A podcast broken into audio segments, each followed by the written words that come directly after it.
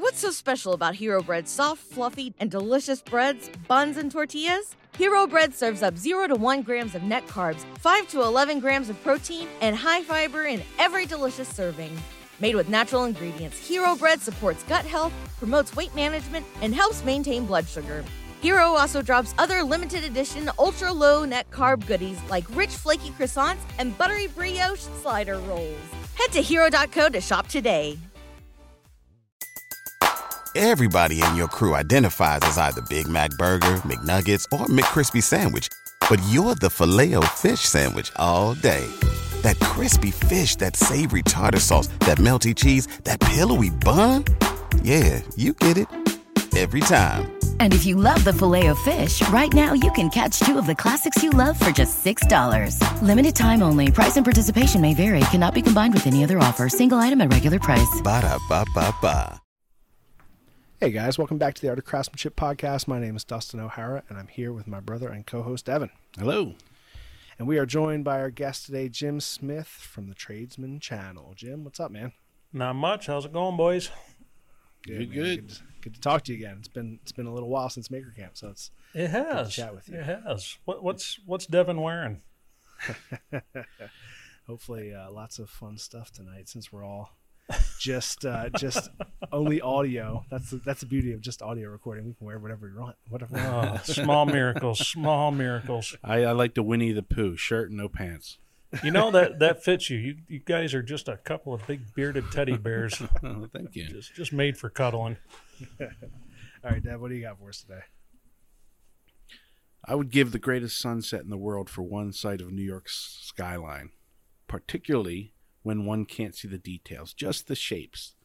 The shapes and the thought that made them. The sky over New York and the will of man made visible.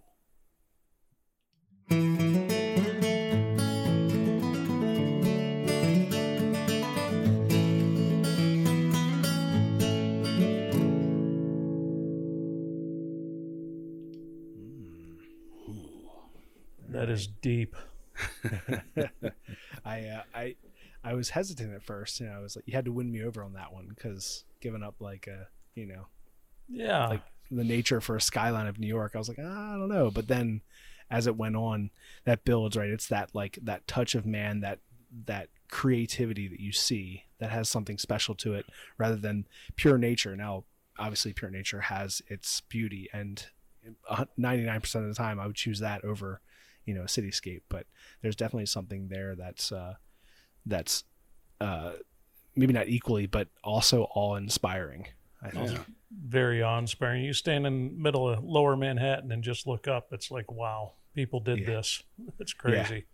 yeah. Yeah, it's uh, and I mean, and the quote comes from it's a book, that, but it comes from a uh, an architect, so you know it kind of makes sense. Right.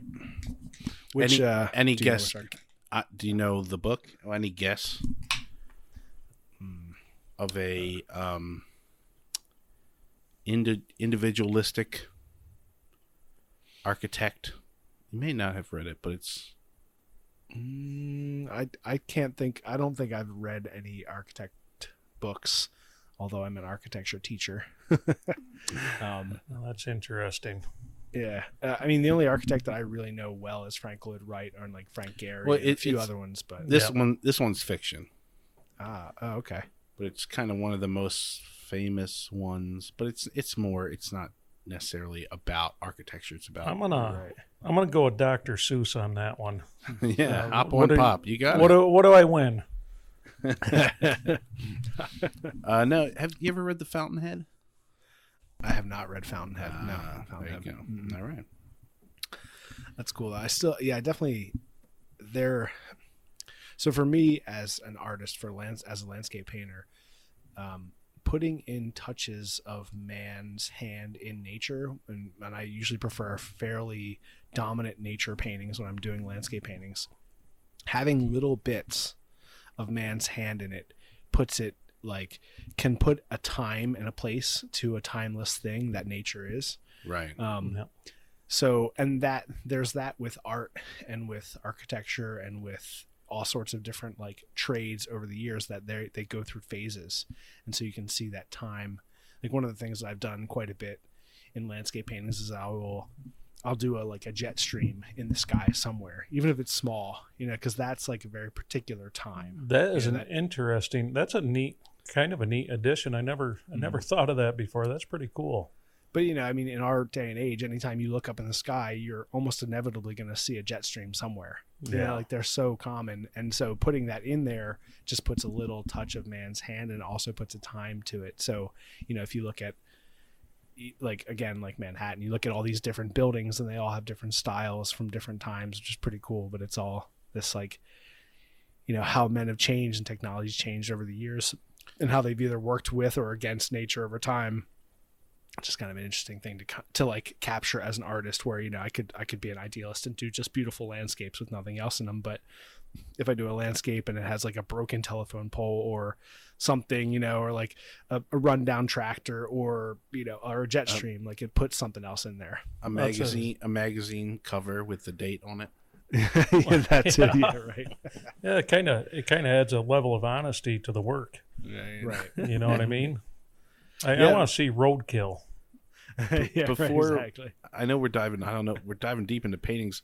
I, for people who don't know, I always pull up an image, and I usually try to aim it towards our guest if we have one. And since you're way up there in New York, right, right, all the way upstate, Yeah, right on the Canadian border, Ooh, you're all the way, all the way up there. all the I way did- up. I pulled up um, just upstate New York paintings, and this one, it's funny. I th- they're doing the same thing. You don't think about it. What's the painter dust?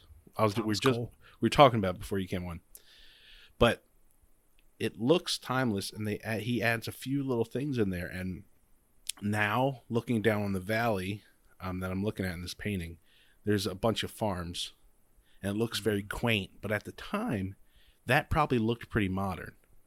How Oh, all around these mountains there's farmland all split up and roads and stuff. And at the time, that looked really like wow, look how much we've spread.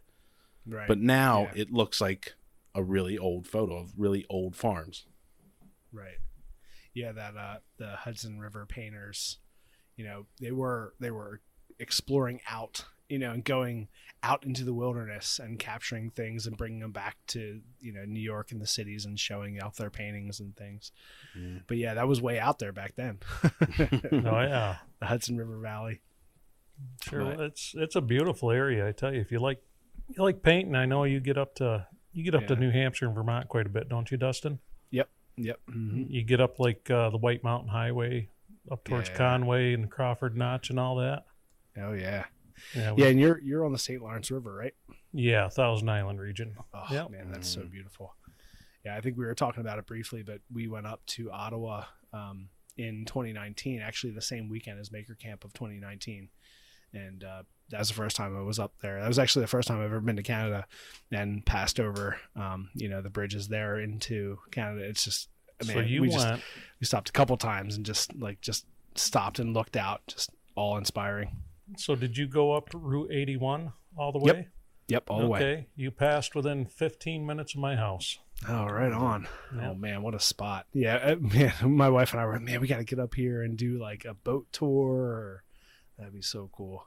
Well, you don't see the meth labs until you get off the main roads. Yeah, well, that's pretty good. I think that's Yeah, yeah, it's, It's, better pretty than dri- driving through New Jersey. You just see all the meth labs everywhere. So at least Ah. up there they have the decency to move them off the roads a little bit. That's right, a little bit. We got to keep up appearances, you know.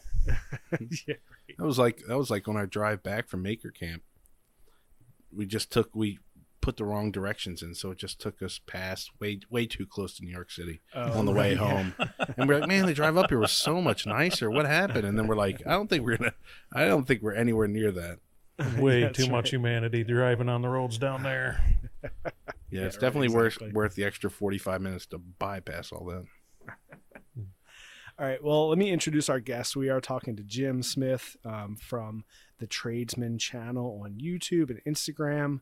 Um, Jim is a maker who is dedicated to keeping the trades of homesteading and craftsmanship and you know showing these things on your channel um, and also you say yourself that you're a guy who is really enthusiastic about traditional building techniques um, if you guys with power know- tools, of course. with, yeah, if you don't know Jim, you got to check him out. Jim, welcome to the Art Craftsmanship podcast. Well, thank you, gentlemen. And I use that term loosely for Devin, but that's okay. Gentlemen, That's fair. Well, and we're getting sloppy thirds because you've done a handful of podcasts before we were able to get you on here. So Well, I guess you that's guys, okay. you guys are going to get the cleaned up better version because uh, I tell you what, the, the the last the last one I was on, those guys are nuts. I don't think I could tell my kids about that one. hey, there's a there's a time and place for that. Oh yeah, yeah, it was fun though. Those those are good guys. And Yeah, that's then, uh, awesome. on with Yeah, it was uh, fun. Blacksmith Well- Pub, that was a lot of fun too. yeah, that was a cool one because that was just so many people jumped into that. Uh, that was a that was that was a fun episode. Um, so Jim, what? Okay, so I was talking to Devin beforehand, and we were saying a little. I was saying how you to uh, the way that you go about making things and getting into different things is very similar to what I've done over the years, where it's like. I, I'm, I'm interested in a hobby. Like I might do a little bit of it, and then I realize it's something that I'm interested in, and I'll kind of dive into it. So Oh yeah, build a forge, build whatever, you know. But I think you you go a little bit further than I do, where you're. I think maybe that's maybe I'm not sure what it is. Maybe it's just your personality, but like you've built yourself a forge press, you built your entire timber frame shop. Like I think when you dive in, you dive in, and Oh, yeah. all about it. yeah. It's almost cost me my marriage probably a hundred times over the last twenty years, but I tell you So- what, So how did that how did that start? Like where did you start? What did you get? What got you into making? I just I I'm the type of guy I have to be busy all the time. I have to my mind has to be occupied with something all the time. Okay. And if I have too much spare time on my hands, I just I go nuts. Mm-hmm. So I grew up around the old barns and stuff like that, old farm town. Always been interested in timber work. And then that leads to everything else. Right on. what was the what was the first timber frame project you did? A 28 by 50 two story shop. Uh, really? I didn't realize that. I didn't realize you started there. I started there. Go for the gusto, man. there you go. That's the epitome of literally what I was saying. Like, you're like, Oh, that sounds yeah. kind of cool. It's interesting. Let me try to make the the biggest one I can make. That's Yeah, and then we're gonna skydive off it, and oh yeah, it's gonna be awesome. Jeez. So if we step back a little bit, you're saying like you grew up around the different that kind of environment around the around the old barns and people who made stuff.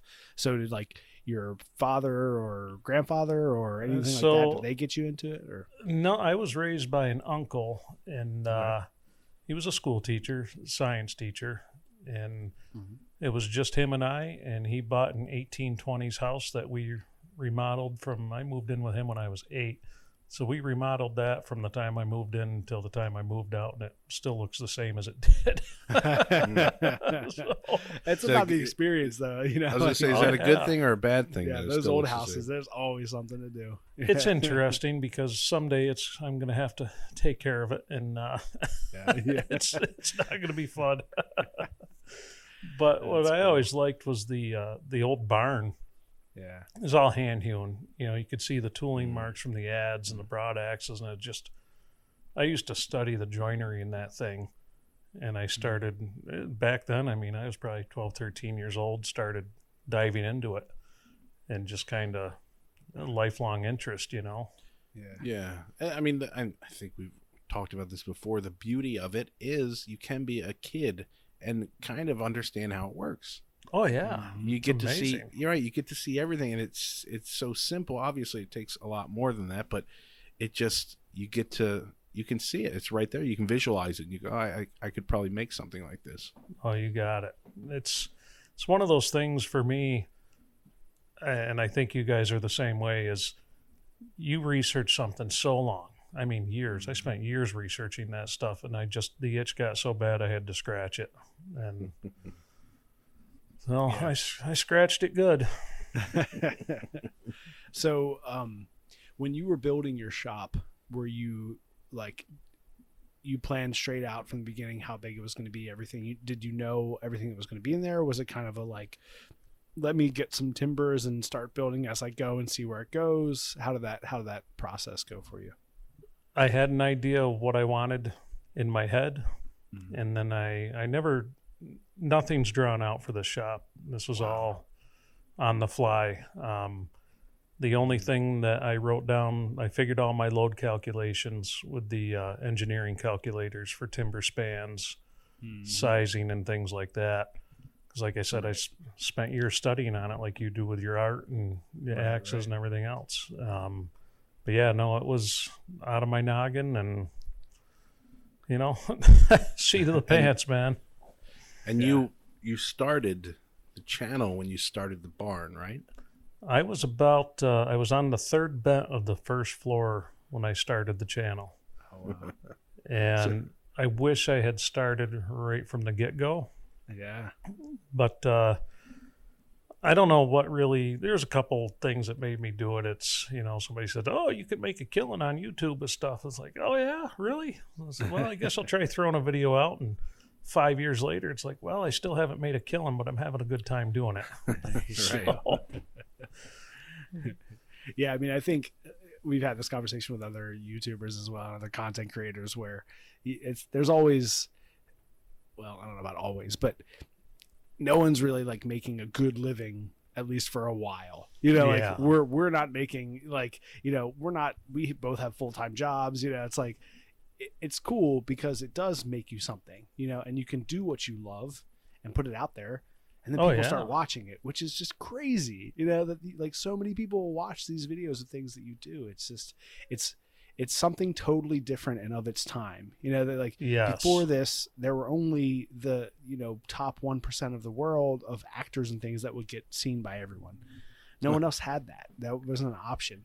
If you wanted to learn something you had to read it or you had to like look up a blog somewhere that someone who wrote or something you know? There was no like just that like the immediacy of putting something out there and having the ability to share that with the world which i think is one of the things that i love about youtube so much. And like i said like you were saying someone's like go ahead put it out there see what you can do. And you just put them out there and people start watching. And you're Oh, like oh, yeah, it's, it's amazing. that's It- pretty cool.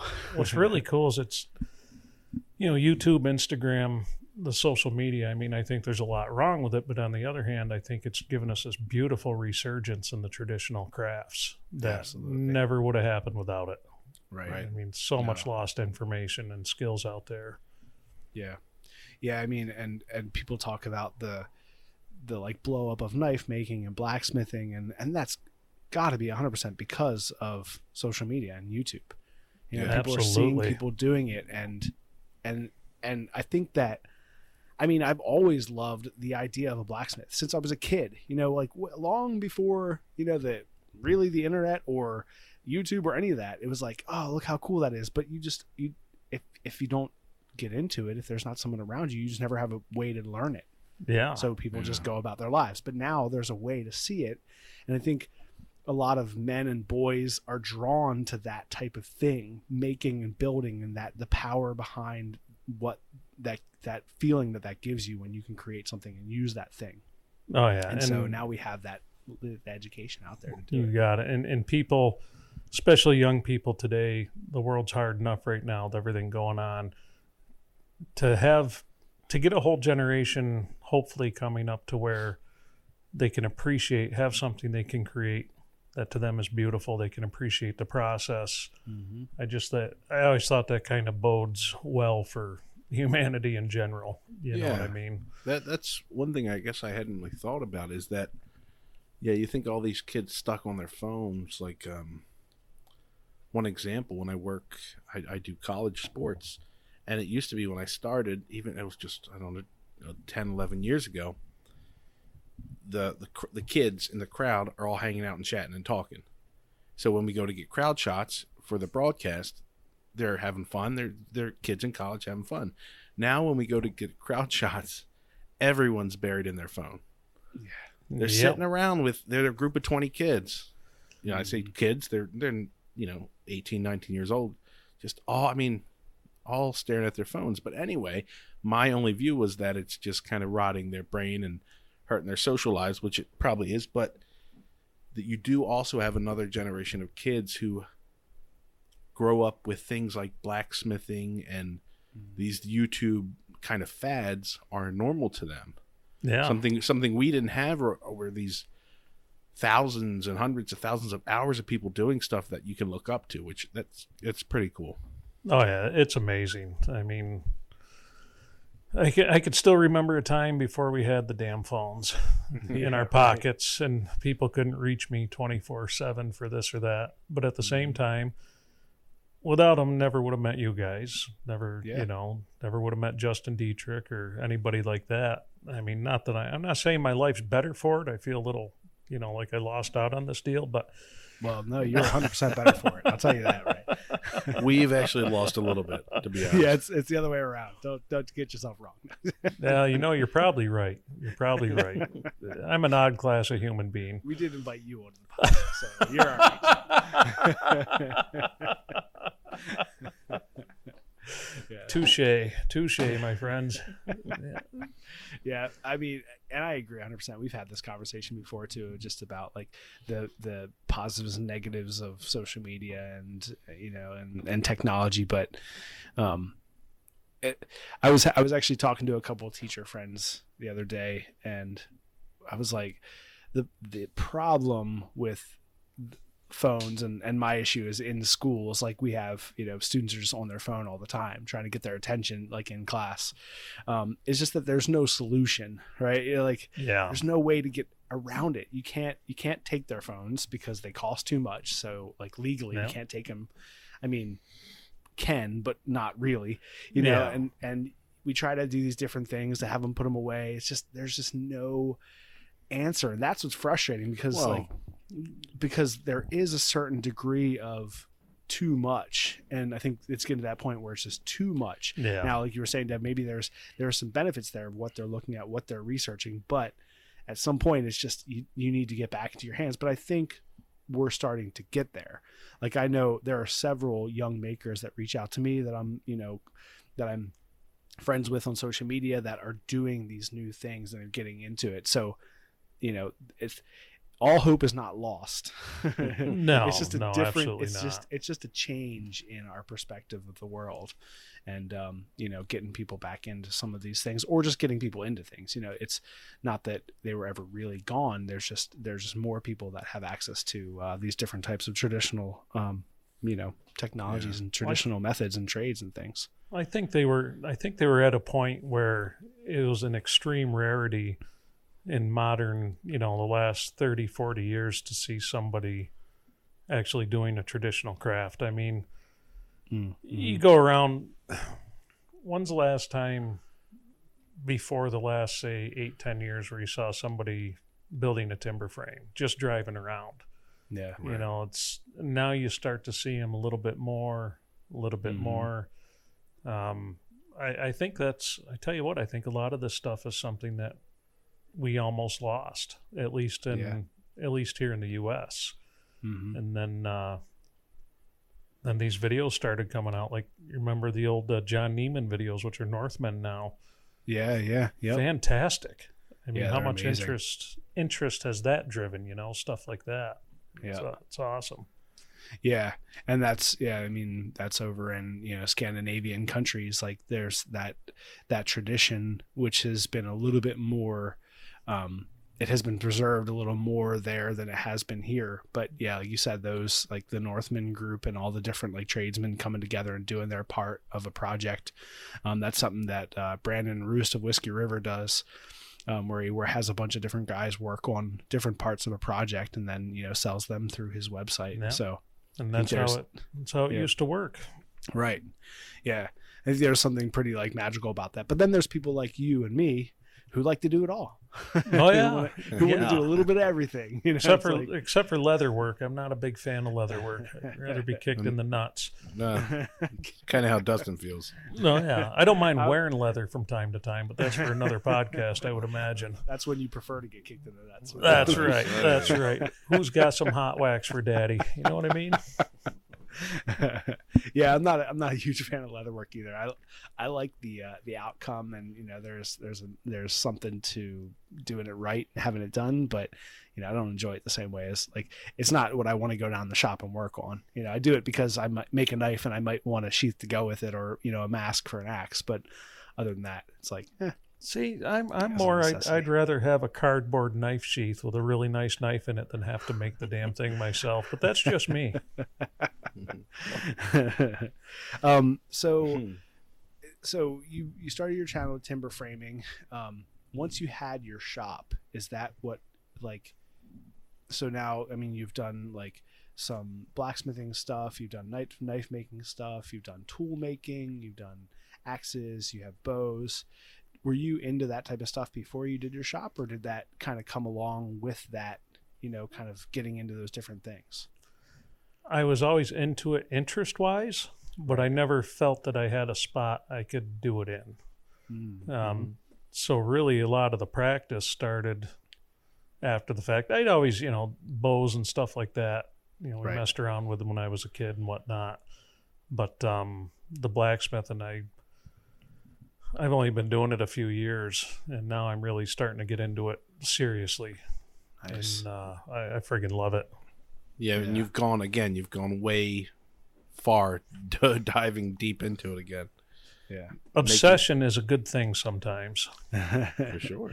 yeah, like we we just talked to uh, Jordan from JD Knives and and his you know he was he had gotten to the point where he could really see himself going down the like a, a road of alcoholism so he I listened to that got one. out of that. And yeah and turned all of that obsession into making knives or into making things right? And so like it's a, there's a healthy obsession there. Oh you yeah, know, make using your hands absolutely. making things obviously within reason like you don't want to make sure you're like you said you know you're on the edge of, of uh, you know getting into trouble with your wife over the years because of the things you love to do yeah. but you know it, it could be worse right there could Oh, be yeah. other things you could be out yeah, like, there could you be a lot of other the town things. and yeah doing Yeah. drugs and like you know at least at least she knows where you are Like, Yeah. Right. You can do Jim, drugs your in your in barn. It's it's.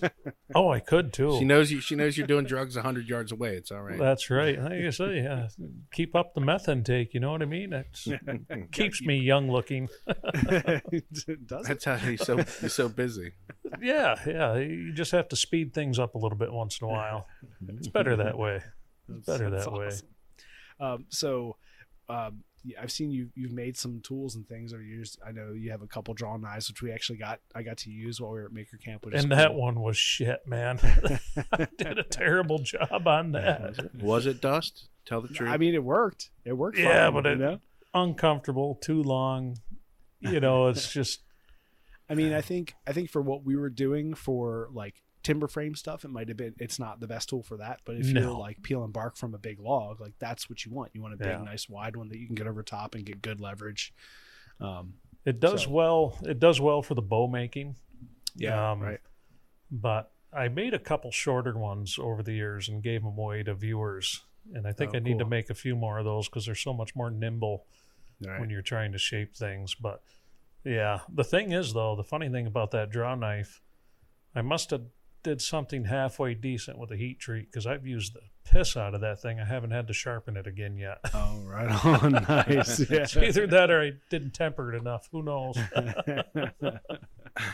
it's like that golden balance between hardness and toughness. Oh yeah, yeah. But it hasn't broken in half yet, so I guess it's uh, I guess it's go. doing halfway decent. right on. Yeah, that was that was fun to use that, and uh, and then you actually recently made a hatchet, which you sent to me, which is awesome. And I haven't had a chance to really use it yet, but um, but Devin and I are talking actually uh, Tuesday night. He was over. We were filming the end of a video and talking about another another bow making video that we're going to be working on in the Oh, near future. be So so I'll definitely be using that in the video because definitely shaping down to that point is something that I love using a hatchet for. There's Yeah, you know like I could use a bandsaw and I could use draw knives and things and I, I use those throughout the process but there's something really nice about removing a lot of that material with a hatchet it's, It's like- almost it it's almost well. quicker. Yeah. It's almost the only thing I'm going to tell you about that hatchet, and I thought about it after I sent it off. You may want to do a little sanding towards the bottom of the handle. It almost, and I don't know why I didn't do it before. It, as I was packaging it up, it almost felt a little too wide in the hands. Okay. So the narrow point. I mean, you. I mean, you got big hands. You're a big grizzly bear type guy. yeah yeah and I mean I'll, I'll fiddle around with it I'll make it fit my hands you know like there's so I would say for you know a tool which is what it is. It's not, you know, it's not a.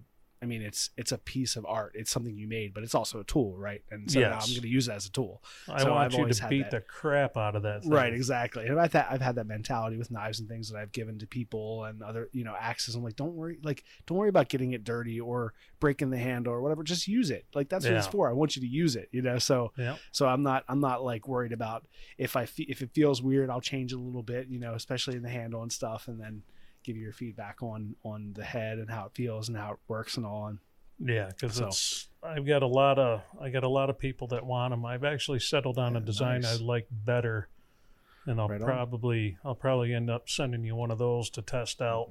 But Sweet. um, the uh, yeah, so I definitely hopefully everything holds up. Um, okay, yeah. I mean, so far, like, I mean, I've used it just just a little bit, just once I got it, because you know I'm an axe guy, so I couldn't Oh help yeah, myself. yeah. But uh, He, so he opens his mail with it. I gave myself a haircut. yeah, right, exactly. It's definitely Shaved. shaved. Yeah, I, um, I don't like to send anything out that can't shave. there And you that's go. that's something uh, something I'm big on. Yeah, yeah, definitely. I agree. Yeah, there's Is it- something that that level of uh, of sharpness is there's super satisfying, and once you've gotten to that point where you can sharpen to that point, it's hard to use things that aren't that sharp. Yes. You know, like you're like, Yeah. because I have all the tools to be sharpen up to that point. So if it gets below that and I'm using a tool, I'm like, nah, gotta gotta go sharpen it. Oh yeah. Get that razor edge on it. Oh, I, lo- I love that six inch Hazard Fraud buffing wheel. yeah, right, exactly. That's a great Throw job. Throw the blade right back at you. Oh yeah, yeah. Well, that's how you know you're tough yourself. You know. That's right. Yeah, I sliced my thumb real deep on on the axe Dustin gave me. Just because I did the stupid thing where you like you know you wipe off the the dirt Oh, after you chop wood with Oh. your thumb, and it's just like oh man. wow. Maybe that's just me. Yeah, I was uh I was Yeah, it is. collected some firewood one day or just around our property here, just limbs and stuff to throw in the in the um, fire pit and I was walking with my axe and I just was like kind of holding it at my side and it just happened to like bump against a stick as I was stepping forward and it cut like right through my boot and into the top of my foot. Not bad, but like Mm. enough that if I wasn't wearing my boot, it could, it would have been a bad cut on the top of my foot. I was like, man, all I was doing was walking and hanging at my side. I should maybe be a little more careful. that's that's one of those times where I'm like, "Mm, maybe that's a little sharper than it needs to be. Yeah, and and like like me, you're we're walk you're, you're walking wounded also. yeah, right, exactly. You know. So, uh, so that is another story. Um, can you tell us a little bit about what happened to you when you were building your timber frame? How you hurt yourself? Oh, oh yeah. So I'm somebody who doesn't like to ask for help even when I really need it. Mm. So I says, I'm going to build this big ass structure by my lonesome. It ain't nobody going to touch it but me Mm. because I'm. So anyway, I got the last of the major timbers up, stood the gable ends with a uh, gin pole, block and tackle, and all that. Yep. And the gin pole is about 20 feet long. I took the I took the gin pole down safely, no problem. Used the block and tackle to lower it. I went to pull it back into the envelope of the building, and the damn thing slid, and I was near my uh, stairwell hole. Ooh. It knocked me into the stairwell hole, and I went. Uh, it was 12 feet. Landed standing up, all 220 pounds on the right heel. Oh, oy. So that put me in. Uh, that put me in the trauma ward for two weeks. A couple of surgeries, and it put me in a chair for a little over five months. Oh my goodness! Almost, uh, almost lost the leg. Holy cow! Yeah, it was fun. It was fun. So, um, so gin pole. That's I'm ass- from what I can imagine in my mind. That's that's like up above the highest point of the building, so that way you can raise things up to Yes. that point. Okay, Yeah. gotcha. So they used to traditionally, you would use uh, shear legs, which I use quite a bit. They're a lot safer, and you would What's use that? a uh, shear legs is just a, a big triangle. Okay, yeah, Um, I gotcha. and they uh, they work phenomenally. You you anchor and you do the same thing with a gin pole. You Mm-hmm. anchor the backside to something that's obviously not going to move, and then you Right. rig up your block and tackle to the top of it. and that allows you to raise your your structures. Okay. Um, so traditionally, they would have used that. Even there's cases of uh, old large barns where they would leave a tree growing in the middle of the damn thing and build the barn around this tree and then chop the tree down. How they That's great. Yeah, to have that have that like support up highest to put You up got a your nice, highest beams a and nice stuff. Stump table right in the middle of your shop. yeah there. right in the middle yeah because I bet you they were thinking of artisan stump tables back then. yeah, or somewhere to put a uh, post vise. You know, like That's right. That's and- right. No, I like Devin's idea better. yeah, right. Exactly. I would have thought So- of it. so you're pulling that down, and that that's what it like slipped and came and it hit you. And oh man, Oh, that's crazy. the the worst part is I had it down. Mm. and I was I had to swing it out and around a queen post to get it back into the building Okay. because I was worried about I don't know why because there's nobody around. I was worried about somebody walking under it and having it fall on them. Right. So Right. I had that thing just about in and it just it slid and it was Oh, so yeah. heavy it just and uh I didn't I didn't have my stairs built at the time because I was worried about my kids getting up there and falling Oh, yeah. off. Gotcha. And once again, that's how the kids have destroyed my life. See what you did is all your fault. That's why I fell They're worried about you. Well, my oldest is my oldest has my sense of humor, Nice. and he That's tells everybody, "Yeah, my dad thought he was going to try out for a Peter Pan role, and turns out sawdust isn't pixie dust. Did you think happy thoughts when you were falling, old man?" That's awesome. Kid is brutal. That's great. Little sessions with the back of the hand ought to cure that, but you know, he's, he's I'll as say- big as I am. if you if you did lose that leg, your viewership probably would have skyrocketed though. You know, it's funny. The first thing YouTube everybody, oh, you got it, man. You got it. Everybody asked me, was the camera running? Uh, right, right, right. Nah. No, no, it wasn't. Best part is I'm laying on the floor yelling for help because my phone's across the barn. Windows to the house are open 70 feet away. And I can hear my wife and kids in here just da da da, you know, and the dog's going nuts, and I hear "shut up," you know, and I'm out there, help. So I crawl crawled to my phone, called my wife. I said, "Could you please call the ambulance?" well, why? Why? What happened? I said, "I I fell off the barn. I broke my leg." Well, what do you mean you broke your leg? So I'm having this argument with my boss lady about calling the damn ambulance. And I'm thinking to myself, I know somebody's going to have to carry me food for months. I don't want to piss her off, but I just want to scream right now. You know what I mean? You're like, how many times have I called you and told you to call the ambulance? First time we, for Can we everything. count on every in any any one hand or one finger? Because She's like, well, you should have you should have just called nine one one then. I don't know why you're arguing with me. Well, you know what? That's probably I should have. I probably should have. Start there and say, hey, an ambulance is coming. Oh yeah, yeah. God, that was a miserable, miserable six months. I ended up building the stairs for that shop on crutches, Oh, and uh, yeah, it was. yeah, I've, saw some of those videos. Oh, the place was such a mess. It's still it's a mess again right now. But it, uh, yeah, that was. I tell you what, that was depressing times. You got Yeah, through it. tough. no? Oh yeah, oh, you had that the bad boy.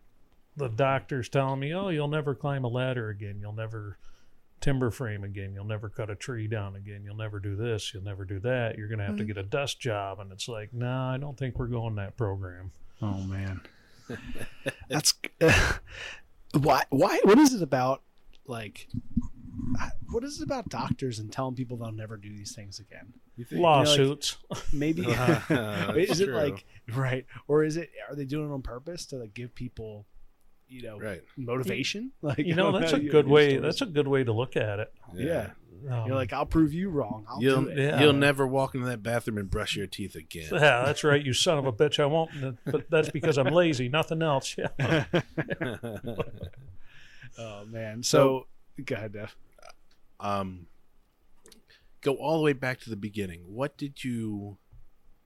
How did you get into shooting your own stuff? What was your like original gear setup like?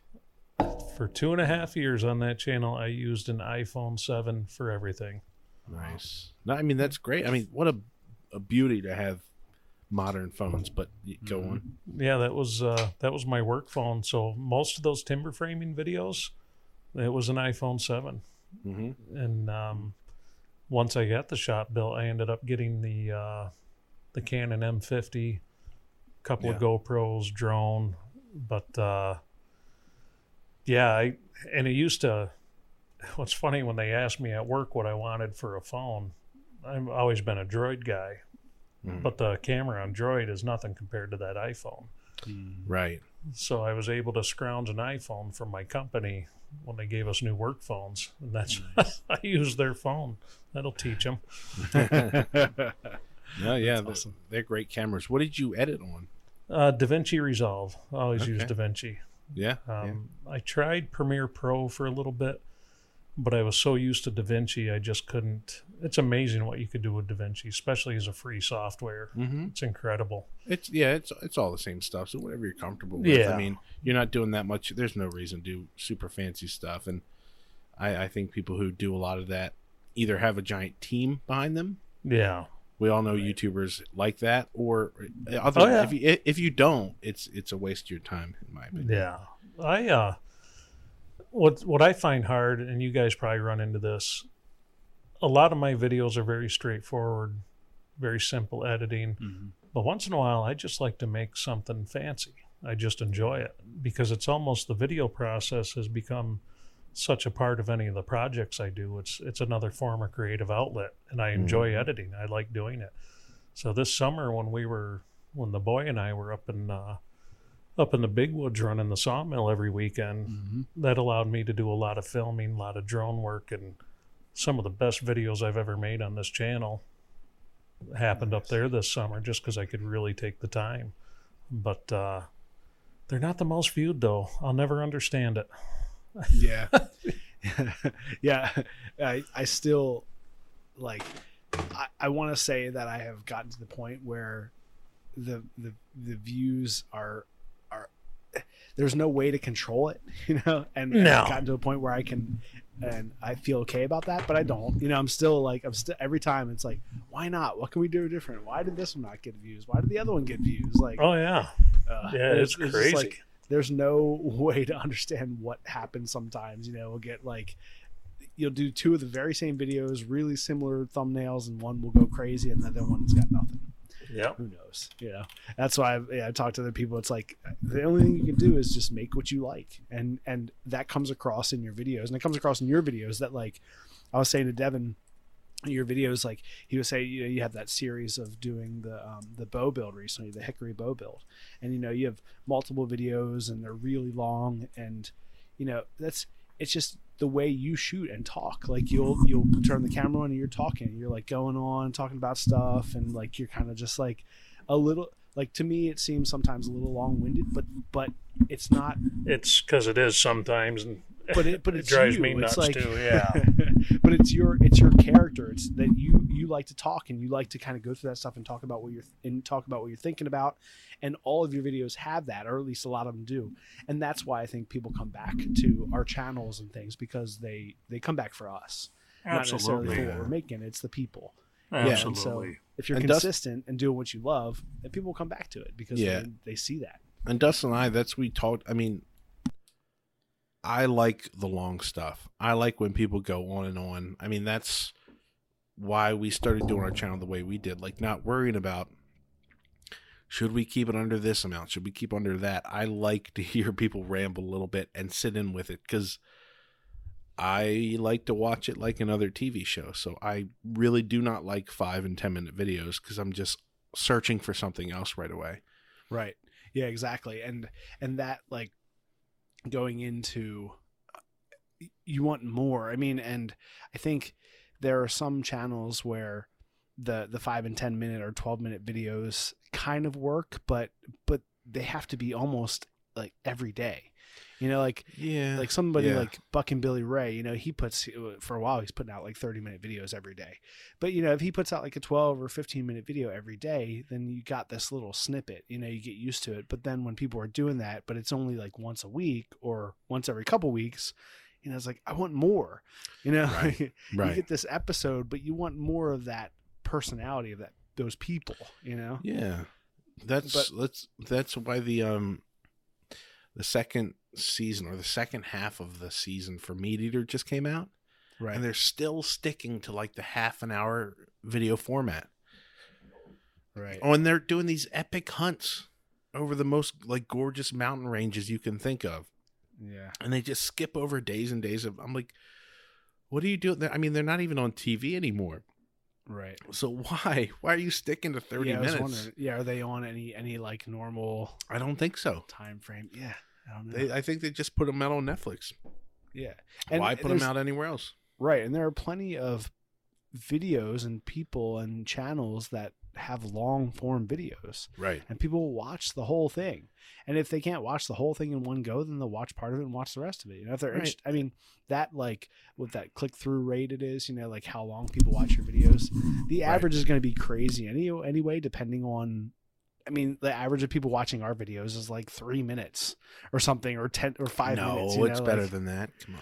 Yeah, I guess so. But you know, like sometimes it just feels like people are only watching for. So if people want to come back, they're going to come back and watch it because they want to see you and that like they they're a part of. They want to be a part of that like your adventure, and you want to see what you do. I want to get to the end to see the end thing go. You know, see where it takes us.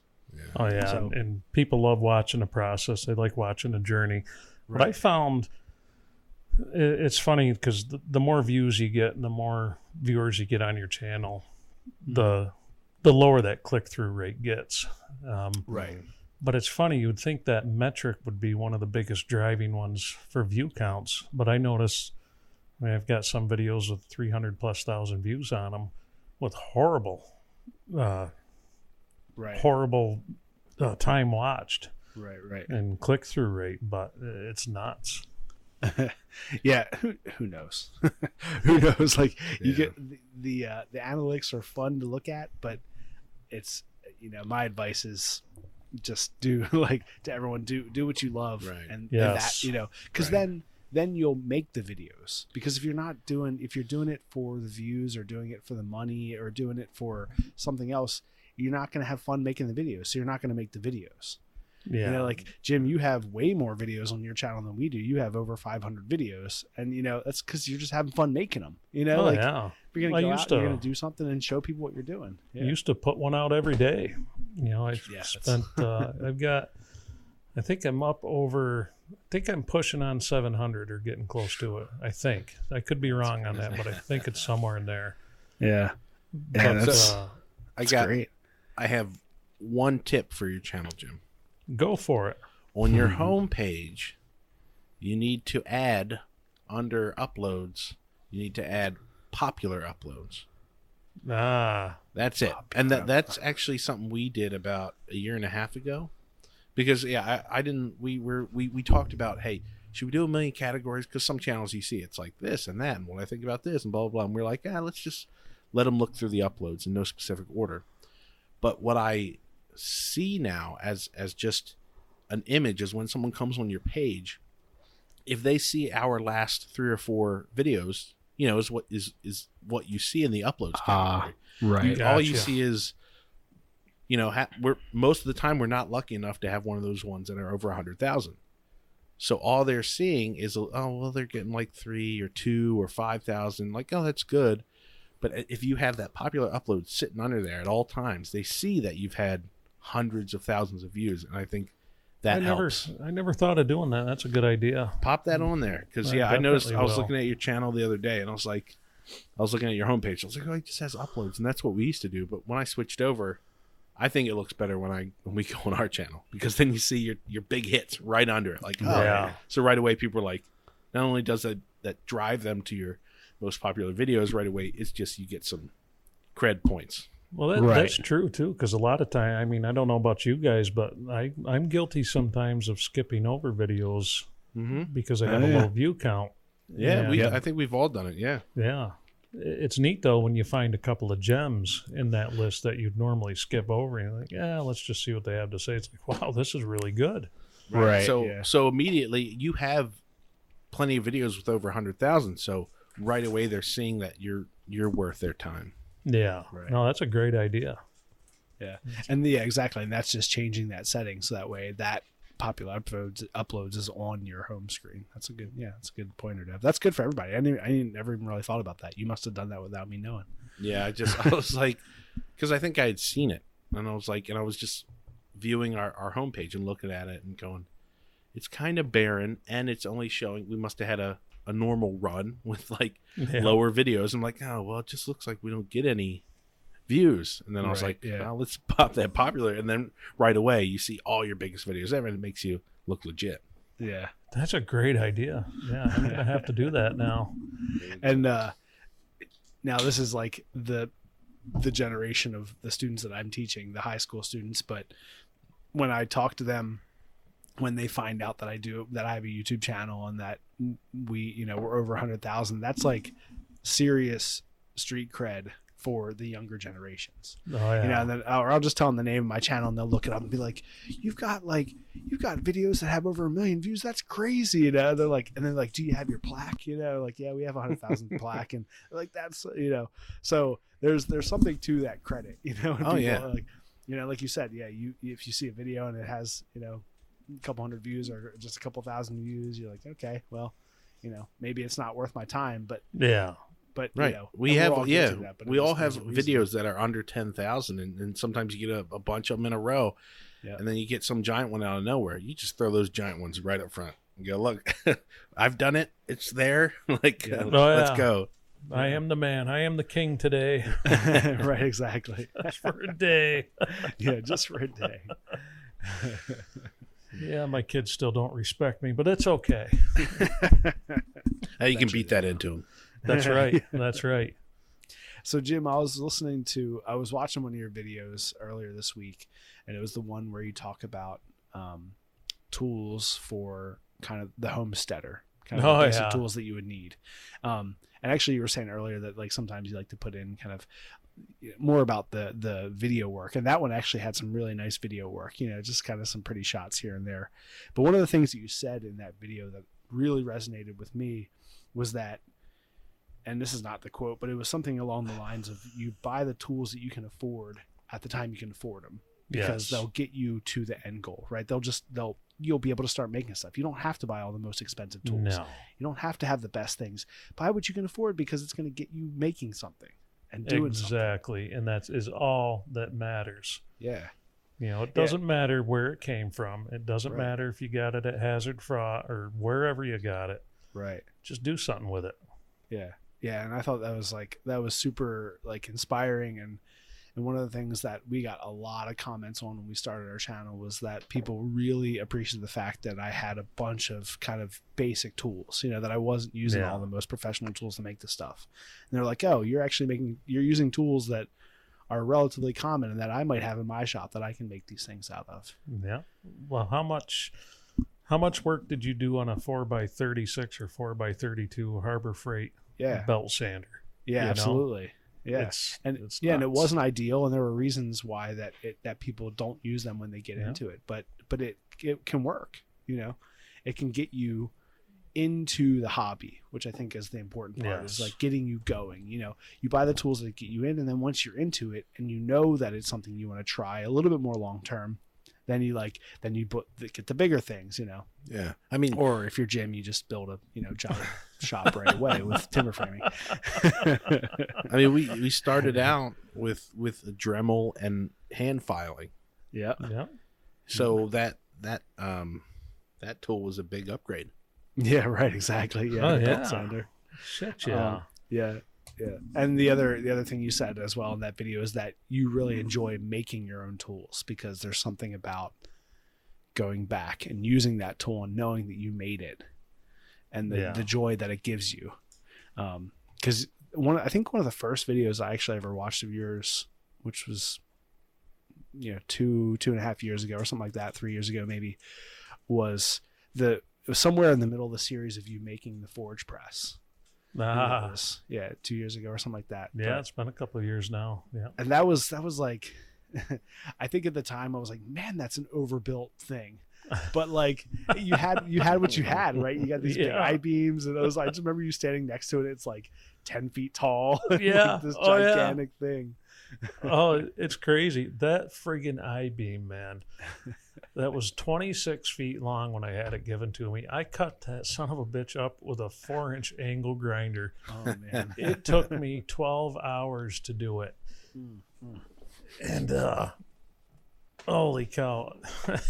yeah, so, oh man, that was bad.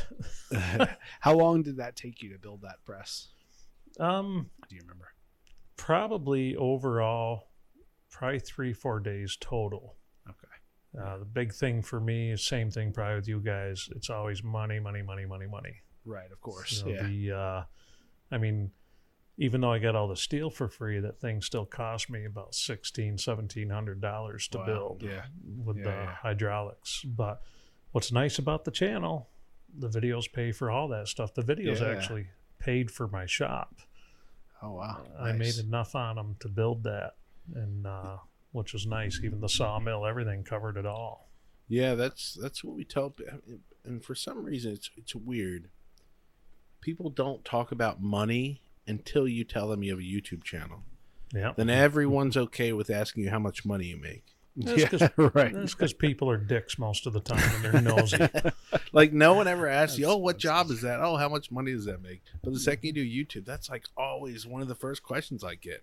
Like, yeah, how how do you make money? Do you make money on that? Yeah, How How do you money wipe your ass in the morning? You know what I mean? Do you want me asking you that? You know nosy pricks. But what I do tell them is, it's it's not enough, or for most YouTubers, it's not enough to live on, but it's enough you don't necessarily feel bad buying a new tool. Yes. We have before, if it was like a hundred dollar tool, we kind of would all hem and haw over it. Yeah. Geez, a hundred bucks on this thing. Like, how many times are you going to use it? Now, now you can. You have a justification, and Yep. that that that's the nice thing. You do have that. That's usually what I tell people. It, yeah, it's it's definitely nice because the thing with the video money is, you know, you guys have families, you're paying Mm-hmm. bills, you're paying a mortgage or what have you, and it's kind of nice. I could never buy anything before because I couldn't take away from the house money, and I wouldn't Right. feel right doing it. You know, I Right. can't have my kids go without because I want a, a fancy what you call it. You know what I mean? It just that was nice when uh, when I was able to monetize. Of course, I got in the monetization before the big change hit. Yeah. But uh, I think, yeah, and that big change, a lot of those people are worried about hitting that number, but still, it's generally it's a pretty small number, so you wouldn't make much anyway. I know it's a big Yeah. thing for someone small to hit that mark, and to get anything is better than nothing. But yes, it's still not going to like people think it's going to be huge right away once you hit that number, but if you hit that low number, it's still not much. no, it's not. And I think it's funny. I don't know if you guys were like this, but I know when I started, and my early videos were just garbage. I can't even. I can't watch them, you know. Didn't know how to talk to the camera on Right, every yeah. other word, and uh, you know, look like special ed in the backyard boys out there doing stuff, you know, and but you hit that you make your first couple of videos you're like oh these are awesome these are so good these are great they're going to get a million views i'm going to be an overnight success and you know my wife's going to be begging for me if you know what i'm saying you know what i mean but uh, Street cred, bedroom street cred. cred yeah. that's right that's right nobody tells me no in my house we'll just put it that way except for her Yeah, right. But uh, no, it's but it's funny that you go back and you watch those early ones. Like, man, I don't want anybody to see these. You know, should I take them down? These are garbage. it's like the first tools you make. I don't know how your first knife was, but to uh, us, it's like, oh, this is awesome. You Yep. know, and then you go back a few years later and you look at it, it's like, well, it's it's that thing. You know, you get you get into something and you make you've ne- you never made it before. So when you make it, it's new and it's shiny. yeah, You know, and you're like, oh, look at this. You know, and it's as for knives, you know, it's like the grinds are asymmetrical and there's scratch lines and the handles got big chunks out of it, but it's something. You've But done you that thing, made you it. Yes. Yeah, that video you've made it. It's now we came into the into YouTube, whereas Devin was already had a ton of experience in editing and filmmaking. So on his end, he had the experience of doing that. So the videos where they have changed over the years haven't changed dramatically in what we do Yeah. but for me as like talking to the camera and i you know i i'm an educator so i'm kind of used to talking to people so it, it was a little natural and that's why we decided to do this thing because it was like well you're going to do this thing you're used to talking to people and teaching and devin's like i'm gonna, i'm making videos so let's do something where we're doing it together but even still like the tools that we had the way i talked to the camera the different yeah the different crutches the words and things that i used all the time you know Everything. They're yeah, it's all, there yeah it's all tightened up. That that's this thing. You're just getting it tight. It's like a good band. You you practice something. You get together and you play a, a song. That was cool. All right, let's do it again. Let's try this. Can you do this? yeah. Then you play it again. Then you play it 10 times. And then it's really tight. And then you, you take it out and you play it in front of people. And like, wow, you guys are in the groove. Yeah, I played it over and over and over and over yeah. again. Oh yeah. Yeah. Yeah. That's yeah, see, you guys have a good system going there. Yeah, and I, yeah, I think with YouTube, you know, you get to that point where you can, um, you know, they they make you get to that number to monetize because maybe there's some type of quality control there. I, I don't know if it's that. Yeah. but, you No, know that- that, that it gives you the chance that you have to actually put some time and effort in. You have to continue to do it to get to that a thousand, Yes. you know, subscribers and blah blah blah. You know, before you can hit that button. I guess what I feel bad for when I see channels that are under that thousand and they're still throwing ads on their videos. Yeah, right. And it's like, Mhm. man, and I, I know some, I've- I've got a few friends that do it and they have smaller channels and they're hit or miss, you know, when they're putting out and their, their quality, but some of them make some really good stuff and they just can't get any traction, you know. Shout outs don't work like they used to. No, they don't. know, yeah. and people i don't know if you guys get it but i still constantly get people hey check my channel out you mind saying Mhm. something about it Mhm. and i don't mind doing that if it's good content but Right. it just does not work like it used to Right, exactly. Right. There's there's so many channels now. yeah you know and of course you have like you know bigger channels can shout out small channels and you will get some traffic but it's not like you're right it's not like it used to be the yeah. biggest one biggest one i had was uh, Wranglerstar mm-hmm. yeah when i he uh he'd followed along quite a bit of the barn build. I remember the first time I saw him comment in one of my videos. I was like, "Oh my god, I made it!" You know what I mean? And yeah yeah then after I fell, I did a video from the hospital bed, and uh, because you know you have to let all the people who've been lecturing you about safety for two three years, you know, let them know, hey, yeah, sorry, you were right, I'm a dick, you, win. know, yeah, you, you got the last laugh, and uh, he picked up on that video and he did like a 20 minute video on me. Oh, and that was of course he did you know the typical cody titles you know world ended today and i don't know i farted fire out of my butt or something you know. But, but that was so cool of him to do that. He didn't have to do that you know. Right, that was yeah. and that picked me up gosh i think a couple thousand viewers in the course of a day and a half. It was like holy cow it was nuts. Yeah that's Yeah. wild yeah I, I um i've been i've been a Wranglerstar fan for a long time and I, I remember that video. Like I obviously at the time that I watched it I wasn't familiar with your channel. So like now that you're talking about it I remember him talking about you because I've been watching every all of his videos relatively religiously for a long time. And, Yeah, and it's here. it's that reason. It's the like because it's it's him. It doesn't matter what he puts up you know? It's like it's just his channel. It's I've I've I've learned to enjoy what's happening in his life you know and what's happening with his wife and his daughter and his son and you know seeing the how the thing the course of the channel goes um, yeah but I remember that, and I remember, um, um, I, I also remember you talk about his titles, but I remember him talking about changing over and following the algorithm for Yeah. his titles, and he's talking Yeah. about like that was a good gonna, video he's gonna do some sensational titles, and he's like, I'm just telling you, all the people who are here, the videos aren't changing. He's like, Yeah. the titles might change, the vid- videos will still be the same. And you know, it's he's like, I'm making a living and this is for my family. And so I'm gonna follow along with this trend because it, it's going to work with the way that YouTube is pushing out videos. So if I don't, it's just taking away from the money that I'm making my family. And so that that I actually really respected. I was like I think there's something to that, right? You know, there's what people call selling out, you know, and doing what, you know, you're going to do to make money, but you got to you got to make money. We live in a country where we have to make money to live. We go to work every day. I mean, Right. honestly, Yeah, what's the difference? You know, Yeah. Yeah, he's and then always yeah, and- put honest stuff out. He's always had a good. Yeah. He's always had good quality content. right. Yeah, I that that actually tur changed my view a little bit about it, Dust, when you brought it up that way. Mhm. Because again, we discussed what we did want to do and what we didn't want to do on the channel, and one was the sensational ones because we didn't want to piss a lot of people off. But he he had switched totally over to YouTube, so that's a whole different pressure. Yeah. It's not like hey, he still had his other thing, uh, firefighting or whatever he did back then. Right. Yeah. he switched so he kind of it was all or none he didn't really have a choice right. and it's still I, I still don't think i would do it i mean depending on the numbers blah blah blah because uh, i guess you're gonna i don't know. It, it works the way you put it dust when you told me about that story it made sense.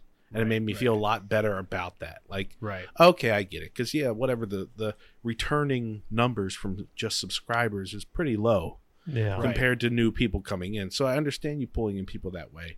I just don't know if i want to deal with the extra 45% of people bitching about the titles you know because you will get a lot more of that You might will. your numbers go but you're gonna get a lot more of that so i'll probably just get pissed off of that but who knows it, I've done all a I've done a couple video titles that are pretty nutsackish. You know what I mean? and uh, never like over the top, but just little fancier descriptive titles. We'll call them that. Bullshit titles. Yeah. And some of them do extremely well, and you Yeah. don't get too many comments. And then a couple of them just tanked, and you get nothing but those comments. right.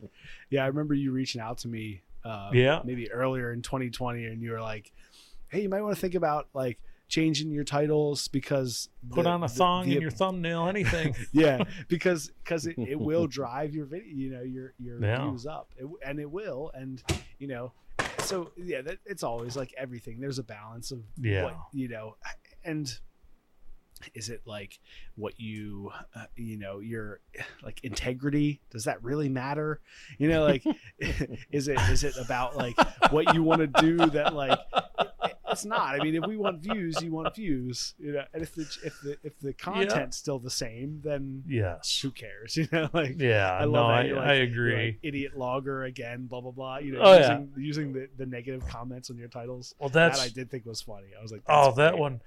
They used to. I don't know about you guys, but people when you're first starting out, people put a nasty comment in your video, Mhm. and you just think, oh, that must be how everybody feels. You know, screw you, asshole. You know what I Right. mean? Yeah, I'm a right. good man. I'm a good man. You know? Yeah.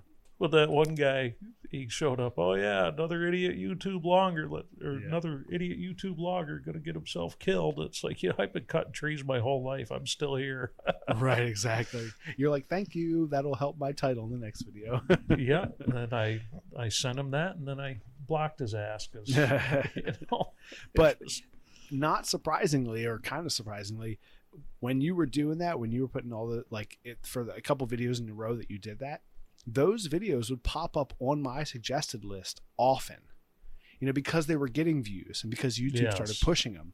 I was like, man, it was like for a few weeks in a row, it would be like you, you know those would pop up over and over and over again and i was watching them because i was like oh that's you know it's cool because i knew your channel but it also caught my eye you know and because youtube knew that people were watching it so it was pushing it you know yeah, it's crazy. so it's like if that's the thing like do you have to do something to pushes you out there because what's the point i mean if we're putting the videos out here we want to get them watched yeah, so it's a balance, definitely Yeah, a it's a balance. balance. And I mean, and but that was the thing, though. We've had plenty of huge hits Yeah, that were simple, making this blah blah blah. mhm. So I don't know what to do. No, maybe maybe if we get do another year and nothing goes over ten thousand views, then we'll switch it up to, you know, naked Dustin is on fire, and we'll see how Oh, it happened. Aiken ass. That would be hilarious. that would be hilarious. Yeah. Uh, yeah. What website you can upload that to anyway? Right. Only Maker fans. Only yeah. watch me make this butt plug. Yeah. Um, Jim, one of the things I've seen you do um, off and on occasionally is to do like you're doing milling, so you have a, a, a saw, a bandsaw mill. Yes. Um, so I know you're doing some milling for timbers and things, but you're also doing some like slabs and furniture. Are you are you making furniture too, or are you like just doing different stuff to sell to different people, or how's that working for you? Uh, no, I've got a bunch of slabs drying for furniture projects, and I actually, oh, I have a nice, beautiful cherry dresser I started last winter that I need to finish this winter. Um, I did a couple videos on it, and uh, so yeah, I, I'll mill stuff like that just for my own use. Um, Okay. That walnut, actually, that. Uh, Oh, the walnut, like the handle that your hatchet's made out of. Mhm. I've got a stack of that stuff about two foot wide, two and a half inches thick. The stack's about six feet tall Oh wow, yeah. up in the up in the shop in the barn, and um, that stuff's just about ready to do some some epoxy pour tables. Oh, nice. That's Oh. awesome. Yeah, I like do a little bit of everything, you know, like mix it Yeah. up, keep it interesting. You get bored Yeah. otherwise.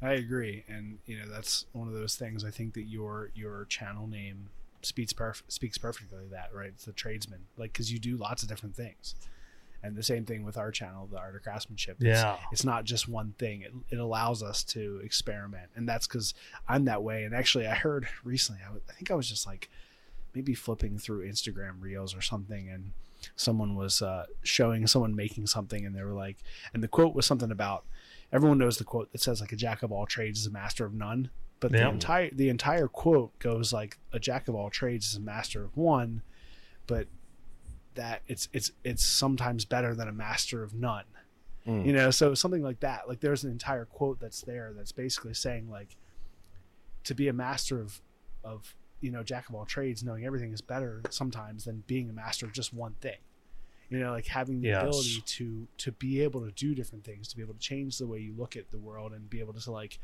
see a problem and, and be able to fix it and that's something that i think our dad taught us how to do and it seems like that your uncle taught you how to do in that house you know it's like if if there's an issue there if there's a problem whether that problem is a negative or a positive like there's there's you have to solve this problem in a way Yes. and then some people just have that to them where they're like okay well how can i do it and that's why that's like our maker switch you know it's like at some point the maker switch is turned on and you become maker and It's and awesome, your- isn't it? and- yeah and your reaction to it is can i make this thing instead of Hmm. can i buy it Yes.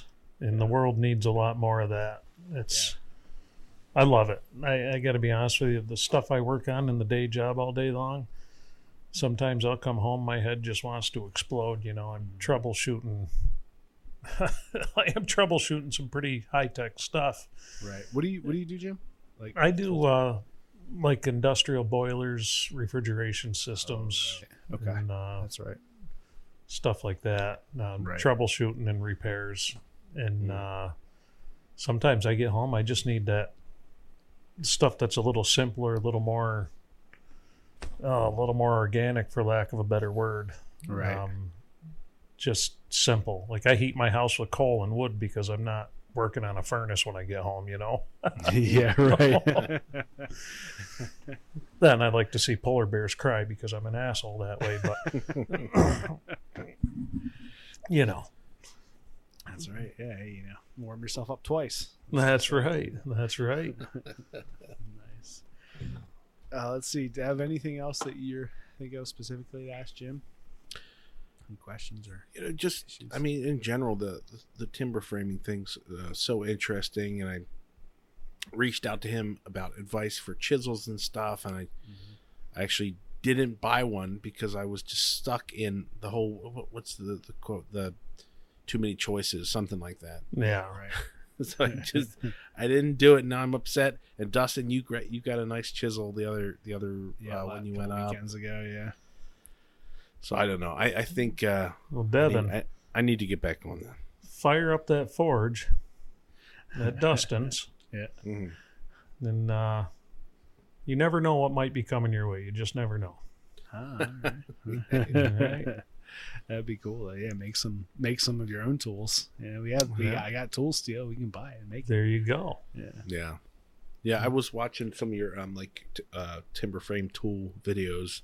Um, the one I did, well, I think there was one point where you you brought out your two size chisels. You said you didn't use the corner one a lot. But Oh, then, then I forget you you you. There was one where you didn't mention. I, I forget. There was a part where I was like, okay, you talked about the the one and a half, but you didn't talk about the other. You had two chisels there, but you didn't discuss one. Oh, gotcha. So the that must be I think that was like the third or fourth video on the on the channel. So the corner chisels I despise using. Mm-hmm. Not that they're bad, I just don't like them. Um, never had good luck with them. Mhm. The the most used chisel you're going to find doing the timber work is going to be inch and a half and two inch. Mm-hmm. Right, So two inch is nice because if you can't afford a, a slick, right, it, it'll work as a passable slick. right. And if you notice in those videos, you need very little tools to build a timber frame. Mm-hmm. Right. I mean, it's very basic. I mean, you can do it with a handsaw, and if it's sharpened well, you would be amazed how how fast you can move doing it. Yeah, just watching you do it with like a hatchet as well, like in that video that I'm talking about, Yeah. like the, just the basics of kind of homesteading tools. You know, you're like chopping and then like and then paring off with a hatchet. You know, getting like the base the the most of it down before you then switch over to a chisel. That's really Yeah, it, it and that's funny. That was the first video I had that took off. Oh, nice. Well, it's funny. That's how we remember the you know our projects. Oh yeah, that video view counts. Yeah, that project sucked because it you know maybe fifty Yeah. cents on the interwebs. right, exactly. Yeah. But uh, yeah, no, it's very few tools. A couple of chisels, a couple of good auger bits, and you're off to the races. Yeah. You know, I've got the chain mortiser, and you guys saw some of the tools I brought down to Maker's Camp. Yeah. You know, I, I didn't start with those. They make life easier, but um, I did not start with those. Right.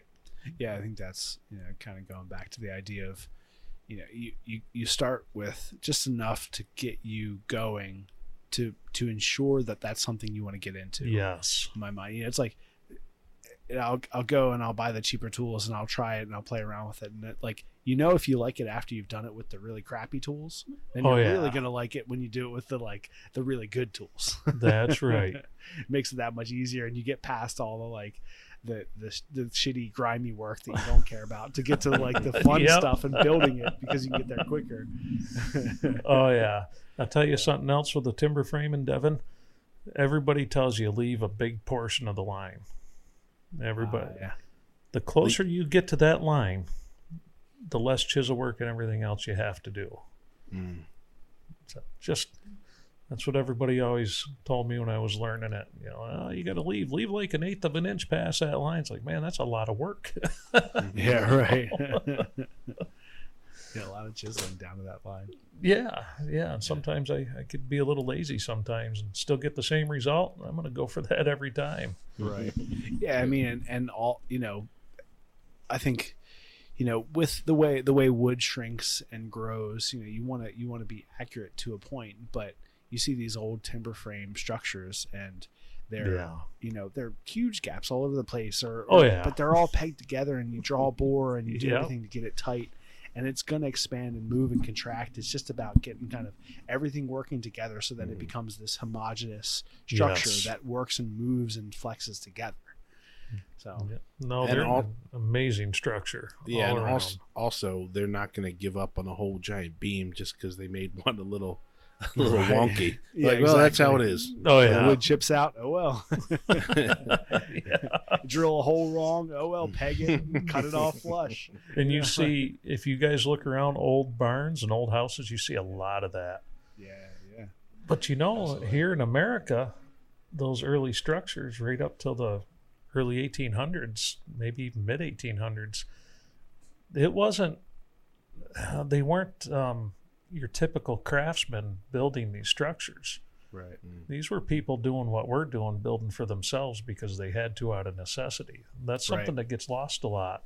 And you look at the phenomenal job they did because they're just so familiar with the tools they were using because they used them in their everyday life. Mm. It's Right. just it's neat stuff. Yeah, absolutely. Yeah, and you get all those beautiful beams with, like you said, with you know the just the tool marks still on them because there was there's necessity, right? You get to a joint, and it's it's important to make it correct and smooth and clean so it fits well. But along the whole flat side, you can have tons of tool marks because who cares? Oh yeah. it's like it's just gonna be there. And now we're looking back at it. We're like, oh, it looks so cool. You can see all the hand of the maker. But at the time, it was like, well, I have to hand hew this entire beam.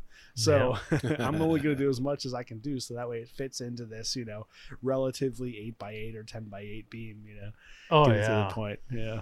what's cool what's cool too if you go around your area I, I recommend sneaking into people's barns at night when they're sleeping Um, I like it. Okay. you know a little bit of stealth there Yeah. but Makes it uh, exciting. you know i'm not saying i would ever do that but um, no, of course not. but you can it would be entertaining you might make the news it'll be cool You, you know, around us, the the Amish, camera. the Amish can't chase us once we drive away. Their their carts aren't fast enough. that's right they're not they're not but their their inbred pack horse might be you know but, uh, but if you go into it, it's neat. You can see, you can kind of date in your own area when technologies started moving in, like the the circle mills, the big sawmills. yeah. Right. Because what you'll see is you'll see like the long top plates and long plates and these buildings will be hand hewn, Mm-hmm. but all the posts and everything will be done on a circle mill, which Ah, is right. is, is kind of cool. Kind of cool to see that. Yeah, see that transition, right? Where they can get like things done, you know, get the smaller stuff, buy the smaller stuff, and then make the bigger stuff. Yeah, you got it. Yeah, we we got to talk to um, our dad about some of the stuff stuff he's seen because recently he's done some um, work where he he drives around certain Amish fellows to do their jobs, and it's such interesting to start hearing the stories from him already. But he'll like he's got a couple guys now where he he drives them around to all their work, and he's got some. I mean, he sees some stuff. He sees all those those beautiful Amish barns and homes. Oh yeah. What's sad around here is a lot of the Amish they don't know how to they don't know how to build the traditional ways anymore. Right. The Really. yeah, even the younger generation they're going to stick building and things like that because it's quicker. Right. Um, there's a guy up here owns a sawmill. His family does. He's in his seventies, and we were talking about timber framing. He goes, "I'm the last one in my family who knows how to do that," Ah, and that's really sad to see that. it is. Yeah, I wonder. I mean, to me, that like that type of knowledge is passed down. I mean, uh, like you were saying, eh, back into the early 1800s, mid 1800s, people were building these. You know, there were there's a reason why they're called barn raisings, right? You get a bunch of people together in a community, they all come together and they build it. So, like, I wonder if there were if there were like the people. I mean, obviously now we have people who specialize in timber framing. They're learning the craft and they're passing it on to other people, like Justin Dietrich, who's teaching it to his students in Yeah. high school. Um, but I wonder if that kind of knowledge was just passed on based off of you see people doing it and you do it out of necessity. Like, No, I think so.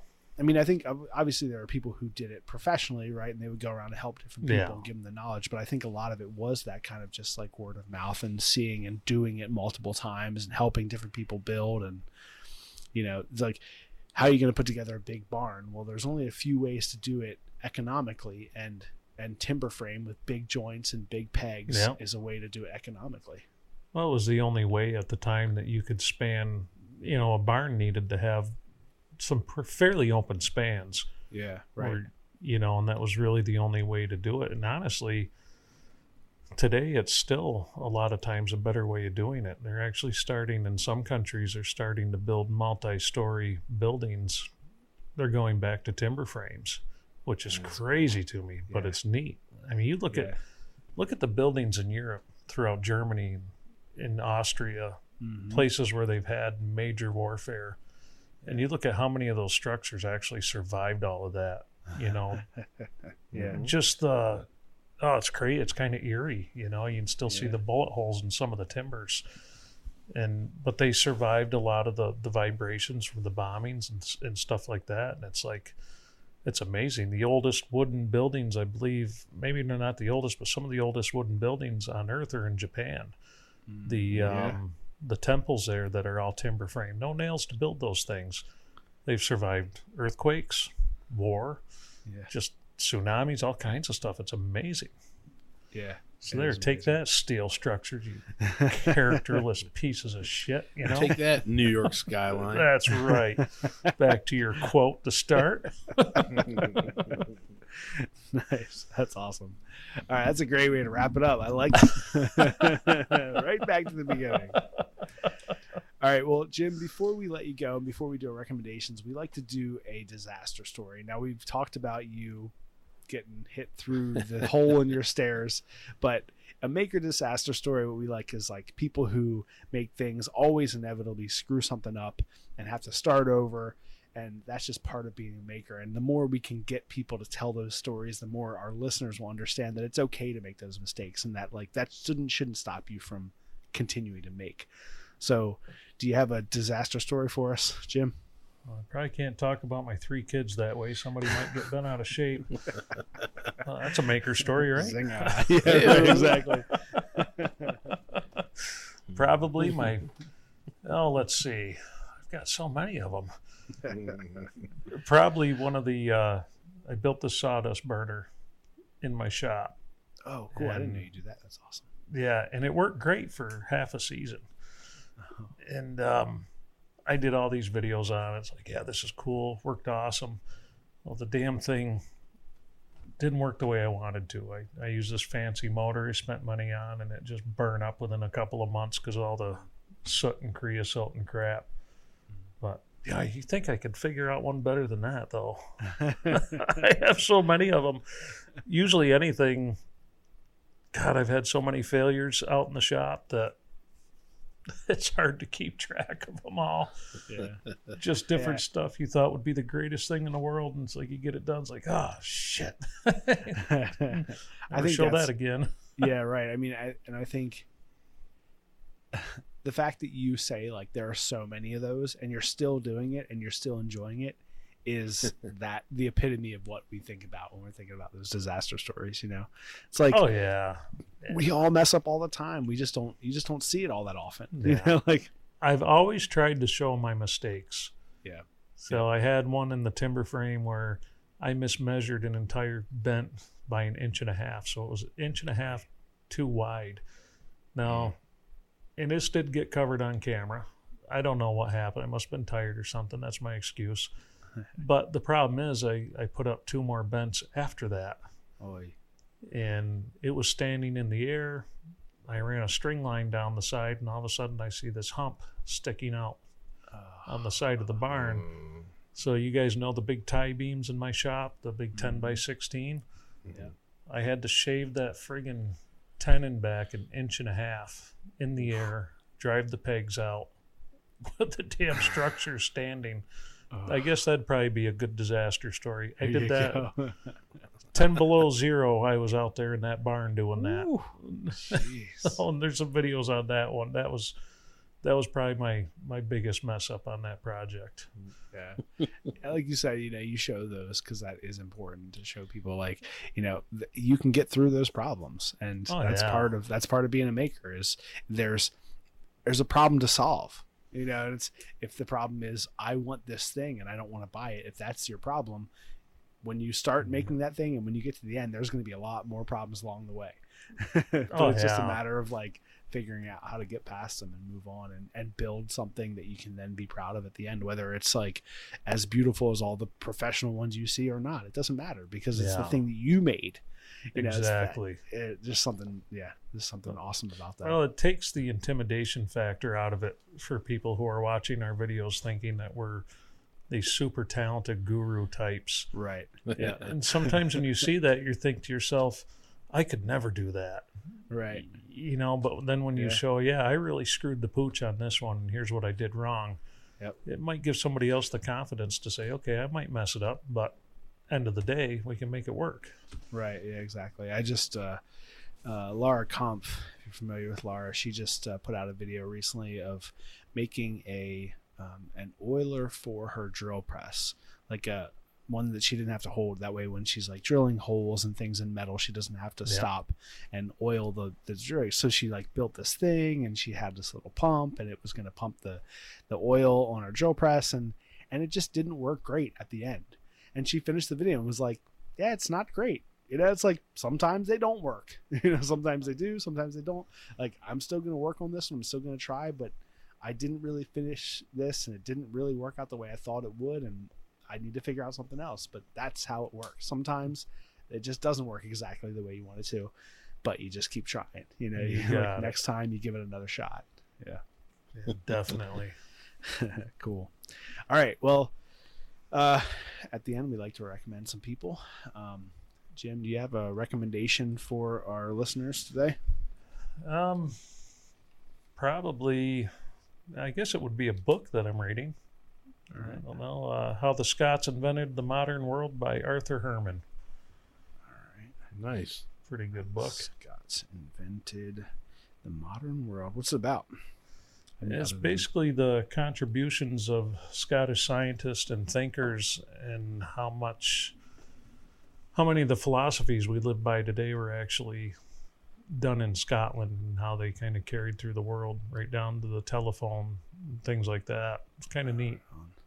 Kind of That's neat. awesome. That's really cool. We, uh, Devin and I, our our last name is O'Hara, but which is a very Irish last name. But we actually, Yeah. according to my grandmother and my dad and his father, have more Scottish blood in us than we do have Irish. Although we have an Irish name, so Yeah, same yeah, I always love Scott Scottish. That's cool. What's the author again? One more time. Arthur Herman. All right. That will be in the show notes for those of you who are listening. All right, Devin, what do you got? Um, I I was looking through my uh, YouTube, and I've watched the same like ten people for the last six months. So I'm not going to do anyone there, but for just general pop culture uh, uh, stuff, uh, Dustin, you and I had talked about this for a long time. The show Boba Fett, or the Book of Boba Fett. Right. Um, not great, in my opinion. Okay. It's nowhere near the Mandalorian, but in their not latest, but I think I guess it's the fifth episode. Uh, spoiler alert: if you're watching it, the Mandalorian comes back, and that whole episode is awesome. Like it's worth. I mean, I guess you don't even have to watch the rest of the season earlier episode, but it's so good, and they turned around the whole season. And apparently, there's another one out, so I'll probably watch that after this. But it was so good because they brought the Mandalorian back. Um, yeah.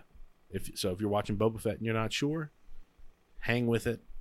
There's at least one good episode where the Mandalorian's in it, pretty much the whole episode, and it turns the whole season around. And you said that was uh, directed by uh, Bryce Dallas Howard, right? Bryce, yeah, yep, Yeah. Nice. Yeah, and she did, she directed some of the episodes of The Mandalorian. yeah, and the daughter Nice. of Ron Howard, director. Right. So they just, uh, I don't know, it was it was so much better. So I guess I'll just go with that because that's what I've been. I talked to you about it. I talked to the guys at work about it, so I'll just bring it up here. I, I like that about our recommendations. You you're often recommending something that has absolutely nothing to do with making, and then my you know whatever. Hey, people, you know the listeners need that too. Right? Yeah, but he always he spoils it on everybody. You know, he ruined Santa Claus for me this year. Do you know that? Aw, son of a bitch. Dirty son of a bitch. He freaking Who's bringing me all the those gifts on comments. Christmas? Those comments you were sending me after you listened to that, like next day, I was cracking up. You're like, oh no, that's great. oh, that's ridiculous. All right. Well, my recommendation this week um, is uh, someone who probably could use a few more views because he doesn't have all that many. Jimmy Diresta. If you guys don't know who Jimmy Diresta is, he's this maker on YouTube. He's a kind of an older guy. You know, a little chubby. No, I'm just kidding. Keep, keep keep with our tradition of recommending, recommending huge. people who, who, who need uh who need oh yeah, you know, I, I recommend Disney Plus shows. You recommend the the biggest show on YouTube. Oh, no, yeah. So so I just I smelled rec- his sawdust. yeah, oh, yeah. Uh, I just picked up one of Jimmy's ice picks. I got a, a mini ice pick, um, and I, I put a, a video out on it yesterday, and I did a little like you know some Instagram stuff. But um, it's just really nice. Um, so I I've been listening to the Making It podcast and Fits All podcast, both the podcasts that Jimmy's on, and he's r- talking about recently getting um, a, an American company to manufacture the ice picks and do them for him. Awesome. And so when I heard him talk about that the second time, I was like, that's cool, good for you, but I want to get an ice pick before they're made, before they're not made by Jimmy anymore. Right. So I picked one up and it's so nice. It's got like good weight to it. The um so I got the mini, which is probably about uh, three. The handle's about three inches, and then the the pick is maybe like four and a half or five inches. Um, the sheath there, so there's a, a brass tube with a ring on the end. Um, the the tube, the brass tube, is like 16th inch thick all the way, so it's really thick, like heavy brass tube.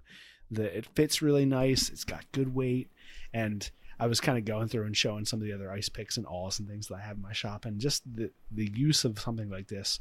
If you don't have a little pointy object in your shop, get one in your shop. If you if you're on the fence or if you know Jimmy Diresta, head over to his. Uh, I think it's iMake, um, his website I Make, which is where he sells the picks, and uh, and pick him an ice pick because these are super awesome. Just like getting a little piece of that maker, you know.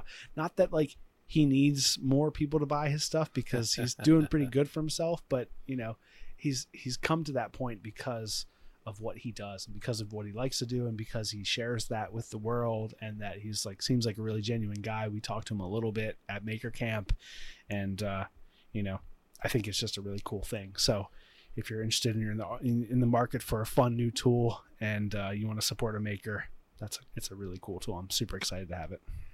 Yeah. He, Excellent. ga- he gave you some love on Instagram. That was cool. Yeah, that was cool.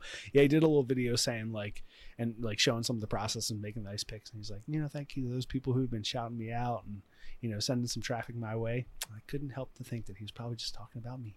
I was like, hey, that's me he's talking about. Cool. That's awesome.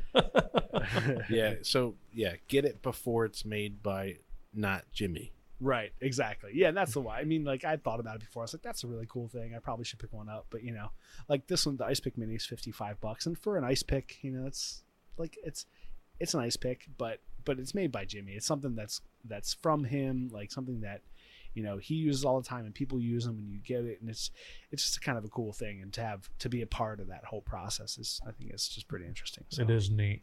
Tell you what a nice guy he is too. Yeah, yeah. You got the chance to go up and see his timber frame structure, that big barn Yeah. that he, he has built Yeah. on his property. That's cool. Where do you think I I, was- smelled his sawdust, man? I was I was a little bitter that we weren't able to go up that morning.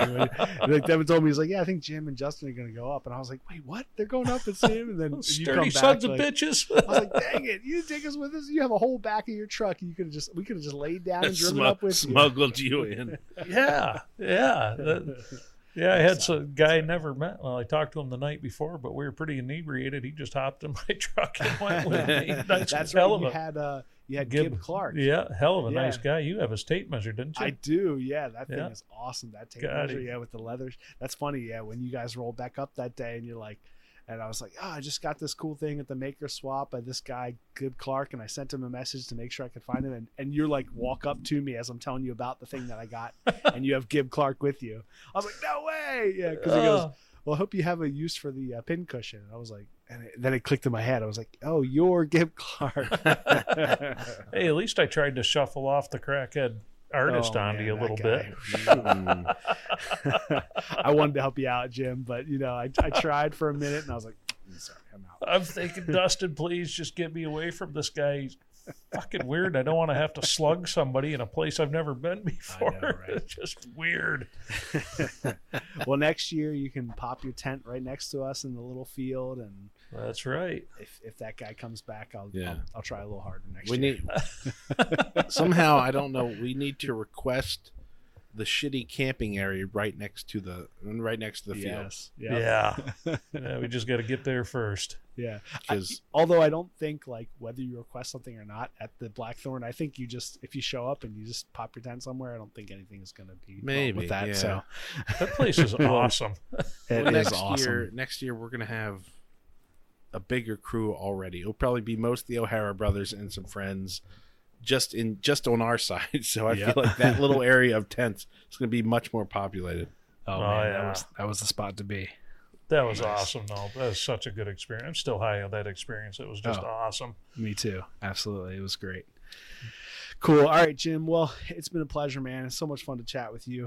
Um, Absolutely. We had a great time. It was really cool meeting you at Maker Camp. Now we get to chat with you again, and um, I hope that you know you keep on making awesome videos, and we'll keep on watching them. Um, let it. Let can you tell our listeners again where they can find you on YouTube and Instagram or y- your website, however that.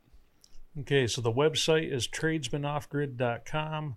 YouTube channel is the Tradesman channel, all one word. And on Instagram, it's the Tradesman channel, all one word. All right, there you go. All right, everybody. And if you want to find and follow Devin and I on Instagram, you can go over to Instagram, follow us at art at the art of craftsmanship for my cha- my kind of page that I run, and then for Devin, the art of camera guy. You can follow us both, and we do all sorts of fun stuff all the time. Head over to YouTube, follow Jim, follow us, uh, the art of craftsmanship, and uh, if you want to support our channel and our podcast and everything that we put out in the world and we try to do and try to just give give people this kind of fun stuff that we enjoy and that we hope you enjoy you can always go over to patreon.com slash the art of craftsmanship and support us there. We really appreciate everyone who does. All right. Devin it was a pleasure. Jim it was sir. awesome chatting with you again. Excellent. Thank you, guys. absolutely. And everyone who's listening we will talk to you next time Everybody in your crew identifies as either Big Mac Burger, McNuggets, or McCrispy Sandwich. But you're the filet fish Sandwich all day. That crispy fish, that savory tartar sauce, that melty cheese, that pillowy bun. Yeah, you get it. Every time. And if you love the Filet-O-Fish, right now you can catch two of the classics you love for just $6. Limited time only. Price and participation may vary. Cannot be combined with any other offer. Single item at regular price. Ba-da-ba-ba-ba.